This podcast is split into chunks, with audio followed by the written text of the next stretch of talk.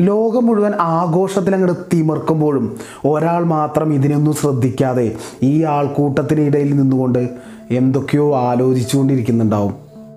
ഓർമ്മകൾ അയാളെ വേദനിപ്പിച്ചുകൊണ്ടിരിക്കുന്നുണ്ടാവും. കഴിഞ്ഞ എന്തൊക്കെയോ കാര്യങ്ങൾ അയാളെ നോവിച്ചുകൊണ്ടിരിക്കുകയാണ്. എന്നാൽ മറ്റു ചിലർക്ക് എന്താണ് കാരണം എന്ന് പോലും അറിയാത്ത വല്ലാത്ത മടുപ്പ് വല്ലാത്ത ദുഃഖം. ഇങ്ങനെ ദുഃഖത്തിന്റെ കാരണങ്ങൾ പലതാവാം. മാർക്ക് കുറവും പ്രണയവും വിരഹവും മരണവും അങ്ങനെ ഒരുപാട് ഒരുപാട് കാരണങ്ങൾ. നിങ്ങൾ ശ്രദ്ധിച്ചിട്ടുണ്ടോ? ദുഃഖിക്കുമ്പോൾ മനുഷ്യൻ ഇങ്ങനെ ചുരുങ്ങി ചുരുങ്ങി വരും. അവന്റെ ബൗണ്ടറികളെല്ലാം ചുരുങ്ങും. അവൻ നിവർന്നു നിൽക്കില്ല. അവന്റെ ശരീരം താന്നു നിൽക്കും. അവൻ മുകളിലോട്ട് നോക്കില്ല. അവൻ ആകെ ചുരുങ്ങി ചുരുങ്ങി തന്നിലേക്ക് തന്നെ ഒതുങ്ങി വരും.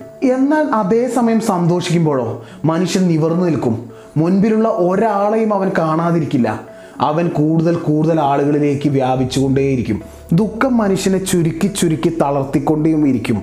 സന്തോഷം നമ്മളെ വികസിപ്പിച്ച് കൂടുതൽ എക്സ്പാൻഡ് ചെയ്ത് കൂടുതൽ അവസരങ്ങളെയും മനുഷ്യനെയും നമുക്കായി മാറ്റി വെക്കുകയും ചെയ്യും. ഒന്ന് ശ്രദ്ധിച്ചു നോക്കിയാൽ നമുക്ക് മനസ്സിലാവും. നമ്മുടെ യഥാർത്ഥ ആഗ്രഹം എന്ന് പറയുന്നത് നമ്മുടെ ആഗ്രഹങ്ങളുടെ എല്ലാം ഉള്ളിലുള്ള ഒരു ആഗ്രഹം എന്ന് പറയുന്നത് എക്സ്പാൻഷനാണ് ഒരാൾ ഫേമസ് ആവണം എന്ന് പറഞ്ഞതിന്റെ അർത്ഥം അയാൾ കൂടുതൽ കൂടുതൽ ആളുകളിലേക്ക് വികസിക്കണം കൂടുതൽ ആളുകളിലേക്ക് എക്സ്പാൻഡ് ചെയ്യണം എന്നാണല്ലോ അതുപോലെ തന്നെ മറ്റൊരാൾ എനിക്ക് പണക്കാരനാവണം എന്നൊക്കെ പറയുന്നതിന്റെ യഥാർത്ഥ ആഗ്രഹം അയാൾക്ക് വികസിക്കണം.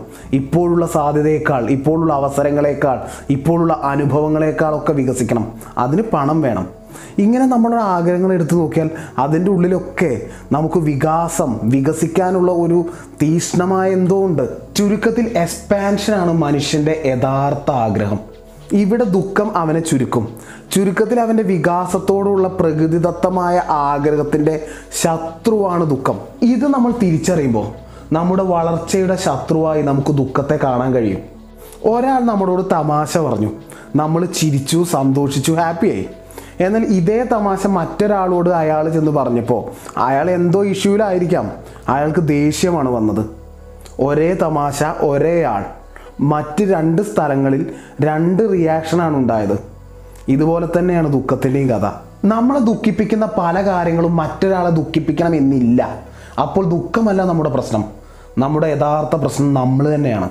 ദുഃഖിക്കേണ്ട എല്ലാ സാഹചര്യങ്ങളിലൂടെ കടന്നു പോകുമ്പോഴും സന്തോഷിക്കുന്നവരുമുണ്ട്. സന്തോഷത്തിലും ദുഃഖിക്കുന്നവരുമുണ്ട്. അതിന്റെ അർത്ഥം ദുഃഖമല്ല പ്രശ്നം. ദുഃഖത്തെ നമുക്ക് കൺട്രോൾ ചെയ്യാൻ കഴിയും എന്നൊക്കെയല്ലേ? എന്നാൽ ഏതായാലും ഞാൻ ദുഃഖിക്കാൻ തീരുമാനിച്ചു എന്നൊക്കെ ഉണ്ടെങ്കിൽ അതിനെ നമുക്ക് ക്രിയേറ്റീവായിട്ട് അല്ലെങ്കിൽ പ്രൊഡക്റ്റീവായിട്ടൊക്കെ മാറ്റാം. കവിതകളോ പെയിന്റിങ്ങോ ഡയറി എഴുത്തൊക്കെ ആയിട്ട് അതിനെ മാറ്റാം. ഇനി ഞാൻ സാഡാണെന്ന് പറഞ്ഞ് ഒതുങ്ങിക്കൂടിയിരിക്കുന്നതിനേക്കാൾ എപ്പോഴും നല്ലത് നമ്മുടെ ദുഃഖത്തിനൊരു കാരണമുണ്ടാവുമല്ലോ. ആ കാരണത്തെ തേടാം. ചിലപ്പോൾ ചില ഫിലോസഫികൾ നമ്മുടെ ദുഃഖത്തിനൊരു താൽക്കാലിക ആശ്വാസം വരെ നൽകാം. അങ്ങനത്തെ ഫിലോസഫിയെ തേടിപ്പോയി വായിക്കാം അറിയാം പഠിക്കാം. സത്യസന്ധമായിട്ട് ഒരാളോട് നമ്മുടെ ദുഃഖങ്ങൾ തുറന്നു പറയുക. ഇങ്ങനെ പറഞ്ഞു കഴിയുമ്പോൾ അയാളോട് നമ്മുടെ എല്ലാം തുറന്നു പറയുമ്പോൾ നമുക്ക് വല്ലാത്ത ആശ്വാസം കിട്ടും. അതിനൊക്കെ അപ്പുറം നമ്മൾ ചിന്തിക്കാത്ത പല ഐഡിയാസും അയാൾക്ക് പറയാൻ കഴിയും.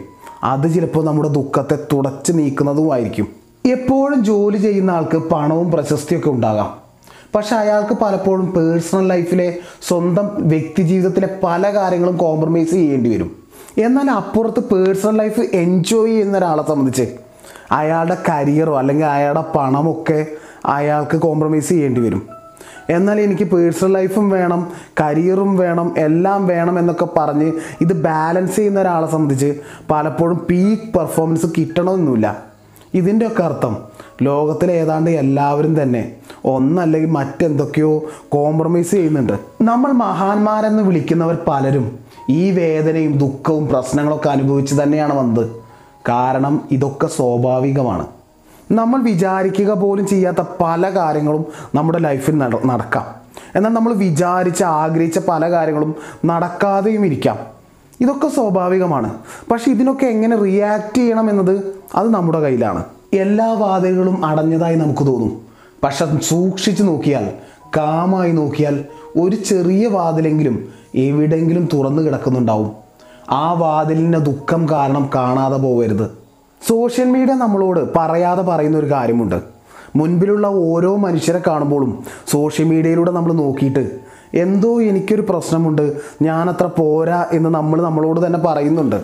നമ്മൾ മറ്റൊരാളെ നോക്കിക്കൊണ്ട് കമ്പയർ ചെയ്യുന്ന ഇടത്ത് അവിടെ ദുഃഖം ആരംഭിക്കും. അതിനുള്ള ഒരു സാധ്യതയും ഒരു സാഹചര്യങ്ങളും നമ്മൾ അനുവദിച്ചു കൊടുക്കരുത്. നമ്മൾ നമ്മളായിരിക്കുന്നതിൽ അഭിമാനിക്കുക. നമുക്ക് കൂടുതൽ ഇമ്പ്രൂവ് ചെയ്യാൻ കഴിയും. പക്ഷെ അതൊരിക്കലും മറ്റൊരാളെ നോക്കിക്കൊണ്ടാകരുത്. നമ്മുടെ സുഹൃത്തുക്കളോട് തുറന്ന് സംസാരിക്കുക തമാശ പറയുക ചിരിക്കുക.